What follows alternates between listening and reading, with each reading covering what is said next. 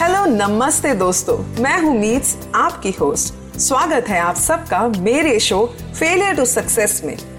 इस शो पर मैं आपके लिए लाऊंगी प्रेरणा से भरे खूबसूरत किस्से, ढेर सारी सकारात्मकता और उन लोगों के जीवन की प्रेरणादायक कहानियां जिन्होंने अपने फेलियर्स को एक्सेप्ट किया, उनसे उभरे और अपने कदम सफलता की तरफ बढ़ाए। तो चलिए बने रहिए मेरे साथ इस अनोखे और खूबसूरत सफर में। नमस्ते दोस्तों, कैसे हैं आप सब?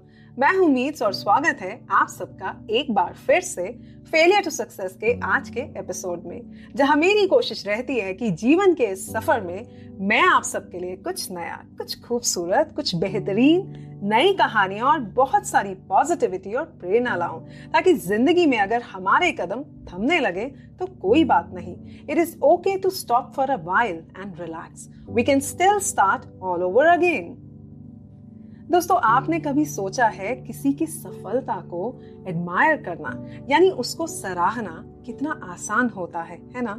वो इसलिए कि हम उनको अपनी नजर से आसमान की ऊंचाइयों पर देख रहे हैं, उन्हें एक चमकते हुए सितारे की तरह देख रहे हैं। पर वो उन बुलंदियों पर कैसे पहुंचे, क्या इसका अनुमान है आपको? शायद नहीं, क्योंकि किसी की सफलता की कहानी पढ़ना बहुत आसान है, पर उस कहानी में जो किरदार उन्होंने निभाया है और वो जो जिंदगी जो उन्होंने जी है, उन्होंने जो महसूस किया है, उनकी कोशिशें, उनकी हार और उनकी लिमिटेशंस, वो जिंदगी उन्होंने कैसे जी होगी, हम में से ये कोई अंदाजा भी नहीं लगा सकता until and unless we walk there path. बहुत कम लोगों में ये हुनर होता है कि वे अपने आप को हर हाल में एक्सेप्ट करके जिंदगी में अपनी खामियां जो हर किसी में होती हैं, उन खामियों को अपनी स्ट्रेंथ बनाकर जीवन में आगे बढ़ सके। जिंदगी को जीने की इनके अंदर एक अलग ही कशिश होती है, जिसमें ये कुछ कर दिखाना चाहते हैं, और अगर दुनिया भी इन पर हंस ले और इनसे मुंह मोड़ ले तब भी इनके कदम थमते नहीं हैं, और ऐसे लोगों को जिंदगी भी सलाम करती है। आज हम जिस पर्सनालिटी के बारे में बात करने जा रहे हैं, उनके लिए भी अपनी जिंदगी में सक्सेस पाना इतना आसान नहीं था। उनकी आवाज जो उनकी पहचान है, जिसमें एक अलग ही करिश्मा है, जिसमें एक यूनिकनेस है, इमेंस पावर है, जो सुनने वाले को एक अलग ही वाइब्रेंट एनर्जी देती है। एक simple traditional middle class south Indian family में इनका जन्म हुआ था। म्यूजिक की इनके पास कोई भी फॉर्मल ट्रेनिंग नहीं थी, लेकिन ये एक बहुत ही फेमस इंडियन पॉप सिंगर है, प्लेबैक सिंगर है, वोकलिस्ट है, and music comes straight from her heart and soul. आज हम बात कर रहे हैं उषा उथप जी की, जिन्हें प्यार से लोग दीदी भी कहते हैं और जो मानती हैं कि म्यूजिक में इतनी ताकत है कि वे दुनिया के लोगों को जोड़ सकता है और उनके अंदर एक दूसरे के लिए प्यार का एहसास जगा सकता है। तो चलिए फिर सुनते हैं मेरे साथ इनके जीवन की इंस्पिरेशनल कहानी को। उषा उथप जी का जन्म सात नवंबर उन्नीस सौ सैंतालीस में एक तमिल ब्राह्मण ऑर्थोडॉक्स फैमिली में हुआ था। उनके पिताजी मुंबई पुलिस में डिप्यूटी कमिश्नर थे और उनकी मदर एक होम मेकर थी। उषा जी की दो और बहनें हैं, वो भी सिंगर्स हैं, और ये तीनों मिलकर परफॉर्म करती हैं, जो सामी सिस्टर्स के नाम से भी जानी जाती हैं। उषा जी के दो भाई भी हैं। इनकी स्कूलिंग मुंबई के बायकला के सेंट एग्नेस हाई स्कूल में हुई थी। उषा जी की फैमिली में उनके पेरेंट्स वेस्टर्न, हिंदुस्तानी क्लासिकल और कर्नाटक म्यूजिक सुनते थे, और उनका बचपन उसी माहौल में इन म्यूजिक जॉनर्स को सुनते सुनते बीता है। बचपन से ही वे रेडियो सिलोन को सुनना बहुत पसंद करती थी। रेडियो सिलोन एशिया का पहला श्रीलंकन बेस्ड रेडियो स्टेशन था। क्या आपको मालूम है दोस्तों, उषा जी ने म्यूजिक में कोई भी फॉर्मल ट्रेनिंग नहीं ली थी, लेकिन उनकी म्यूजिक सेंस बहुत अच्छी थी। स्कूल में उन्हें गाने का इतना शौक था, लेकिन उनकी आवाज सिंगिंग कॉयर में किसी से मेल ही नहीं खाती थी, और इस वजह से उन्हें म्यूजिक क्लास के कॉयर से बाहर निकाल दिया जाता था। लेकिन उनकी म्यूजिक टीचर ने उनके दिल में छिपे म्यूजिक को लेकर उनके जज्बातों को पहचान लिया था, और वे उन्हें सिंगिंग कॉयर में क्लैपर्स और ट्राइंगल्स बजाने का अवसर जरूर देती थी। बचपन से ही म्यूजिक की तरफ उनकी फैमिली का बहुत इंक्लिनेशन था। इनफैक्ट उनके पेरेंट्स ने अपने सभी बच्चों को म्यूजिक का बहुत एक्सपोजर दिया था, और साथ में वे उन्हें इनकरेज भी करते थे कि वे सब उन गानों पर परफॉर्म भी करें। Like this Sochcast? Tune in for more with the Sochcast app from the Google Play Store. उनके पेरेंट्स के अलावा उनके पड़ोसियों की बेटी ने भी उषा जी को हिंदी सीखने के लिए और इंडियन क्लासिकल म्यूजिक सीखने के लिए बहुत इनकरेज किया था, जिसकी वजह से उन्होंने इंडियन पॉप की दुनिया में नाइनटीन सेवेंटीज़ के दशक में अपने कदम रखे। उषा जी को स्कूल कॉन्सर्ट्स में इतना गाने का मौका नहीं मिला था, लेकिन फिर भी वे बहुत डिटर्मिन थी।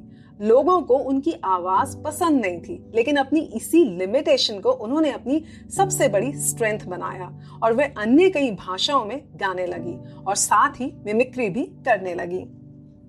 उन्होंने अपनी पढ़ाई कमर्शियल आर्ट्स और इंटीरियर डेकोरेशन में की थी। दोस्तों, उषा जी को गाना गाने का पहला अवसर अमीन सयानी जी ने उन्हें नौ वर्ष की उम्र में रेडियो सिलोन में एक रेडियो शो पर दिया था और उन्होंने जो पहला गाना गाया था वो था एक इंग्लिश नंबर जिसका नाम था मॉकिंग बर्ड हिल, और उसके बाद उन्होंने अपने टीनेजर में बहुत सारी परफॉर्मेंसेस भी दी थी। ये नाइनटीन सिक्सटी नाइन में जब वे बीस वर्ष की थी तो उन्होंने अपने करियर की शुरुआत चेन्नई के एक नाइट क्लब से गाना गाकर करी थी जिसका नाम था नाइन जेम्स। दोस्तों, जब भी नाइट क्लब की बात होती है तो ऑफ कोर्स एक बड़ी फैंसी, बोल्ड और एक बहुत ही ग्लैमरस सी दुनिया हमारी आंखों के सामने आ जाती है, लेकिन जब उषा जी नाइट क्लब में परफॉर्म करती थी तो वे हमारी भारतीय संस्कृति को रिप्रेजेंट करती थी। वे कांचीवरम साड़ीज पहनकर, माथे पर खूबसूरत बिंदिया लगाकर, बालों में गजरा लगाकर जाती थी, जो उनका आइकॉनिक स्टाइल बन गया जिसे वो आज भी ग्रेसफुली कैरी करती हैं। और लोगों ने उनको इस खूबसूरत भारतीय वेशभूषा में ना सिर्फ पसंद किया है बल्कि उनको अपनाया भी है और बहुत प्यार भी दिया है। नाइन जेम्स के बाद उन्होंने कोलकाता के नाइट क्लब ट्रिंकाज में गाना शुरू किया, फिर मुंबई और फिर दिल्ली के ओबरॉय होटेल्स में, जहां उनके बॉलीवुड करियर की शुरुआत हुई। और सेवेंटीज़ के दशक में वे बॉलीवुड के हिट सॉन्ग हरे रामा हरे कृष्णा की वजह से बहुत पॉपुलर हुई। उषा जी ना सिर्फ इंग्लिश या हिंदी में गाती हैं बल्कि वे पंद्रह और इंडियन लैंग्वेजेस जैसे बंगाली, पंजाबी, आसमीज, उड़िया, गुजराती, मराठी, मलयालम इत्यादि में भी गाती हैं और साथ ही अन्य फॉरेन लैंग्वेजेस जैसे Dutch, French, German, Italian, Swahili, Arabic, Russian, Spanish इत्यादि में भी गाती हैं।